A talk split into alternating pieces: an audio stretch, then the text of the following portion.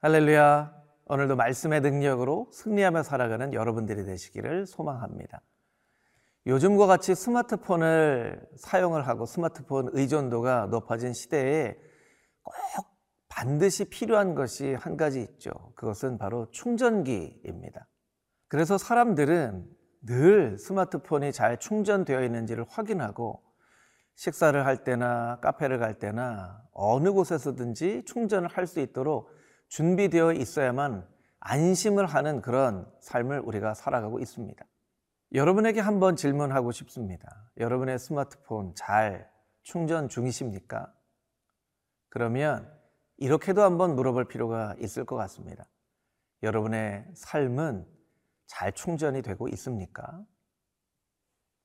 오늘 말씀을 통하여 우리의 삶이 어떻게 충전되어야만 하는지 그 영적인 비밀을 배워보기 원합니다. 오늘 우리가 함께 묵상한 말씀은 마태복음 14장 22절에서 36절까지 있는 말씀입니다.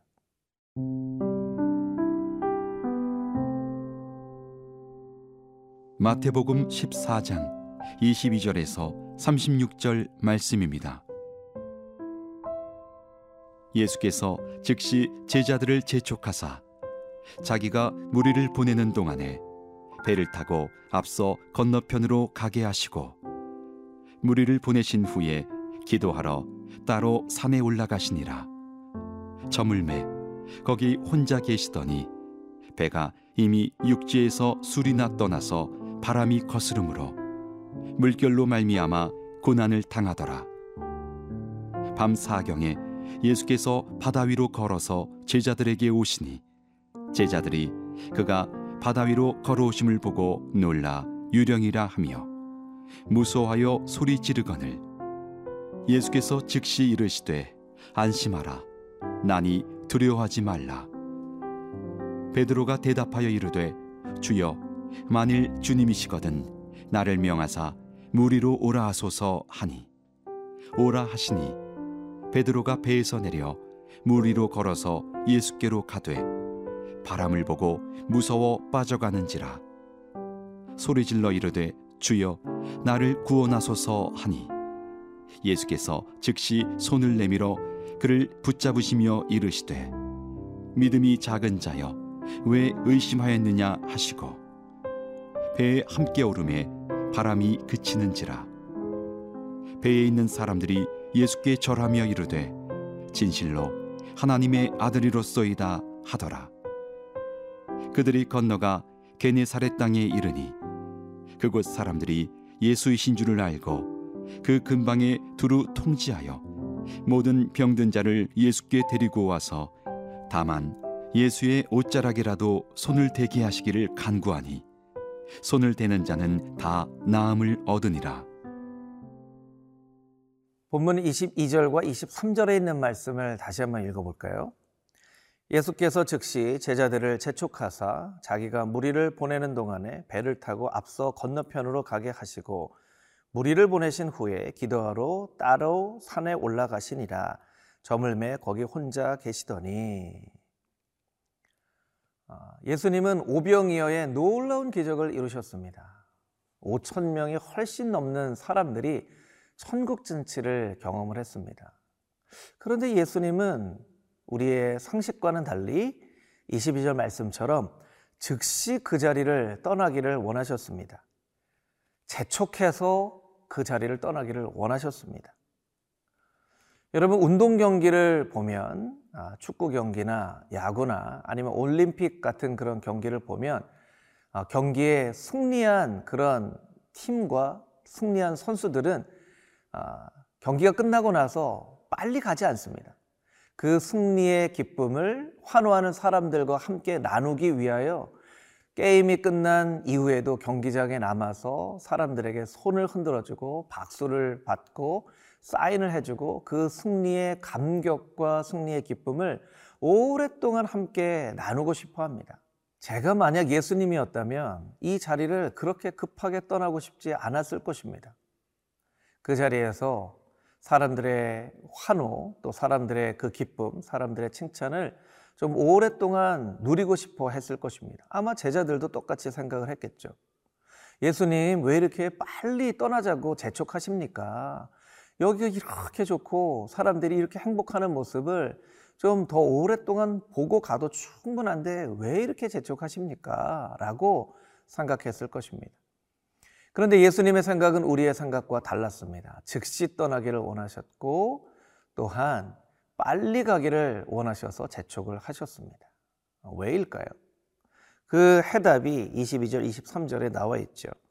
예수님은 기도하러 따로 산에 올라가기를 원하셨던 것이죠. 예수님은 어떻게 자기의 사역이 재충전되어져야만 할 것임을 알고 계셨기 때문입니다.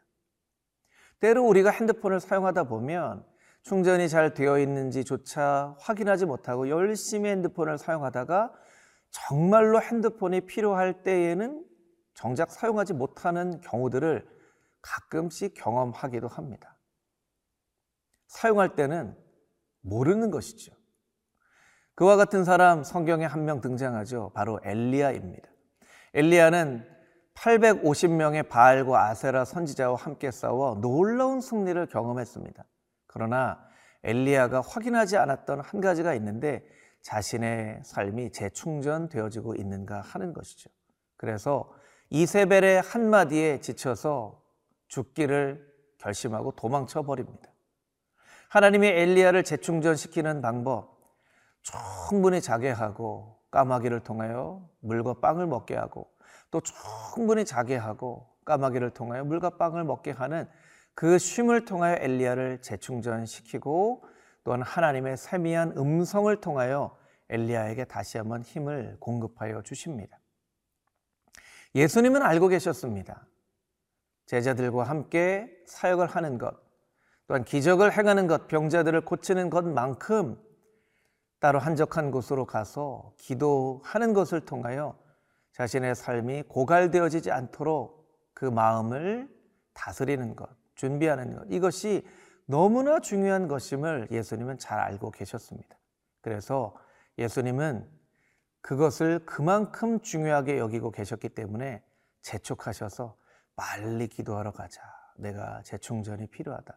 빨리 한적한 곳으로 가야 한다라고 말씀하셨던 것이죠. 여러분, 여러분의 삶을 어떻게 재충전하고 계십니까? 기도 열심히 하고 계십니까? 열심히 말씀 묵상하고 계십니까?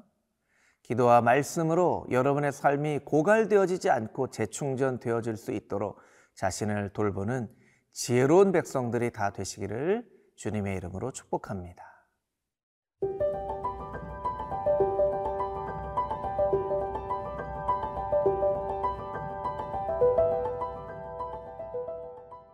(24절) 이하에 있는 말씀을 함께 살펴볼까요? 이 말씀은 물 위를 걷는 베드로에 대한 말씀입니다.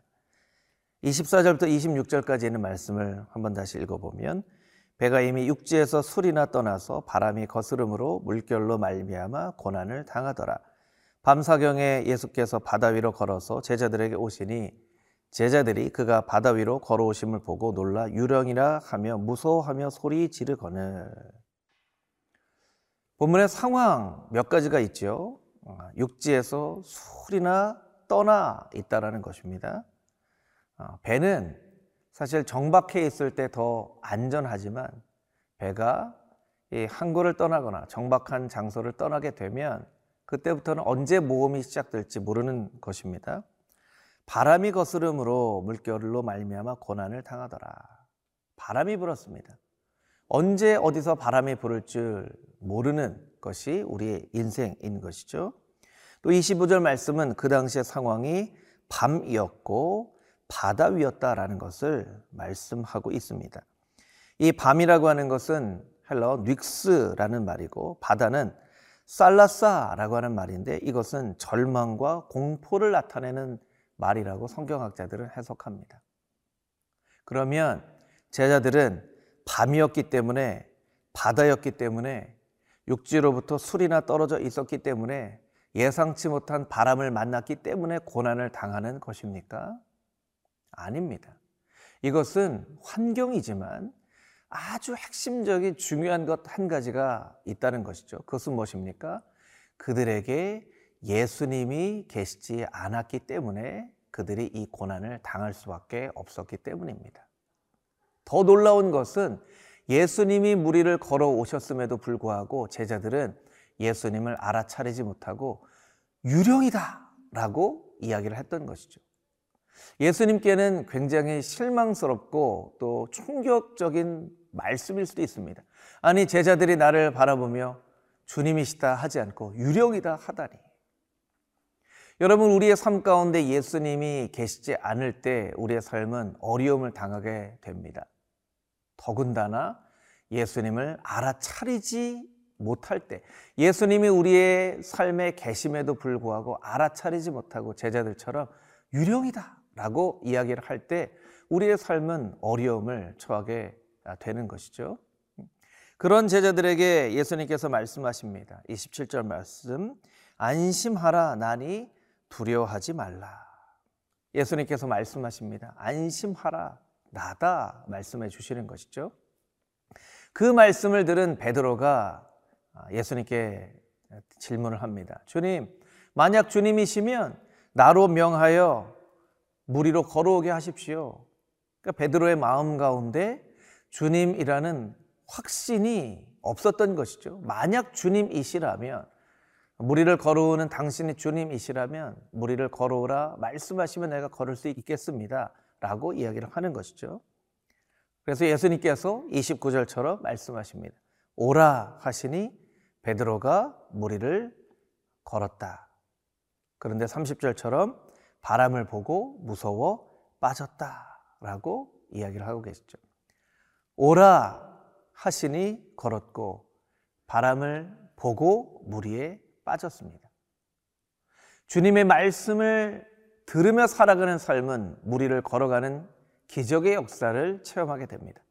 그러나 늘 무언가 환경을 보고 살아가는 인생은 그 물 속에 빠지는 그런 어려움을 겪게 됩니다. 여러분, 여러분의 인생은 하나님의 말씀을 듣고 살아가는 인생이십니까? 아니면 환경을 바라보고 살아가는 인생이십니까? 환경을 바라보고 살아가는 인생이 아니라 늘 하나님의 말씀을 듣고 살아가는 베드로와 같이 무리를 걸어가는 기적의 주인공들이 다 되시기를 주님의 이름으로 축복합니다. 31절에 있는 말씀을 아, 한번 더 살펴보면 예수님께서 말씀하시죠. 31절 예수께서 즉시 손을 내밀어 그를 붙잡으시며 이르시되 믿음이 작은 자여 왜 의심하느냐 믿음이 없는 자여라고 말씀하지 않으십니다. 믿음이 작은 자요. 너희에게 믿음이 있기는 하지만 그 믿음이 작다라고 말씀하고 계신 것입니다. 여러분, 우리에게 믿음이 있습니다. 믿음이 없지 않습니다. 그러나 그 믿음은 성장해야만 합니다. 자라가야만 합니다. 그 믿음이 자라가지 않으면 베드로와 같은 예수님의 말씀을 듣고 무리를 걷기 시작하였지만 곧 물에 빠져버리는 그런 용두사미와 같은 신앙생활을 할 수 있게 되는 것이죠. 여러분, 여러분의 믿음이 하나님 안에서, 말씀 안에서 잘 성숙, 성장되어질 수 있도록 늘 말씀과 기도로 성화의 삶을 살아가는, 예수님을 닮아가는, 성숙한 삶을 살아가는 하나님의 거룩한 백성 되셔서 베드로와 같이 무리를 걸어가는 인생, 예수님께 칭찬받는 인생으로 행복하게 살아갈 수 있는 여러분 모두가 되기를 주님의 이름으로 축복합니다.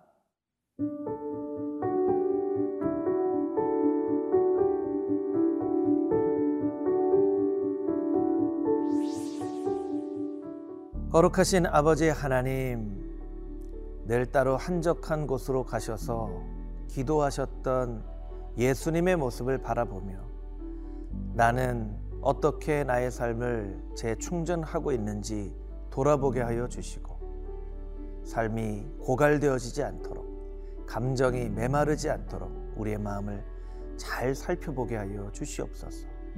또한 우리의 믿음이 잘 성숙하고 성장하여 베드로와 같이 물 위를 걷는 기적을 체험하며 날마다 날마다 승리하며 살아갈 수 있도록 축복하여 주시옵소서. 예수 그리스도의 거룩하신 이름으로 기도합니다. 아멘.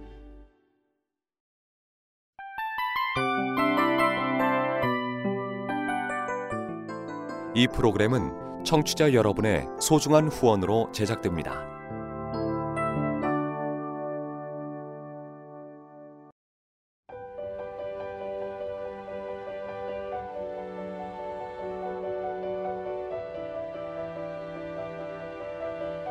세상에는 수많은 교회들이 있지만 더 깊이 있는 말씀 강해를 찾기 위해 크기로만 교회를 선정하지 않습니다. 보다 좋은 영적 콘텐츠를 더 많이 나누기 위해 방송비를 받지 않습니다. 1년 365일 복음만 전하고 싶어서 우리는 광고를 하지 않습니다. 온누리의 복음을 땅끝까지 CGN TV와 함께 땅끝 선교사가 되주세요.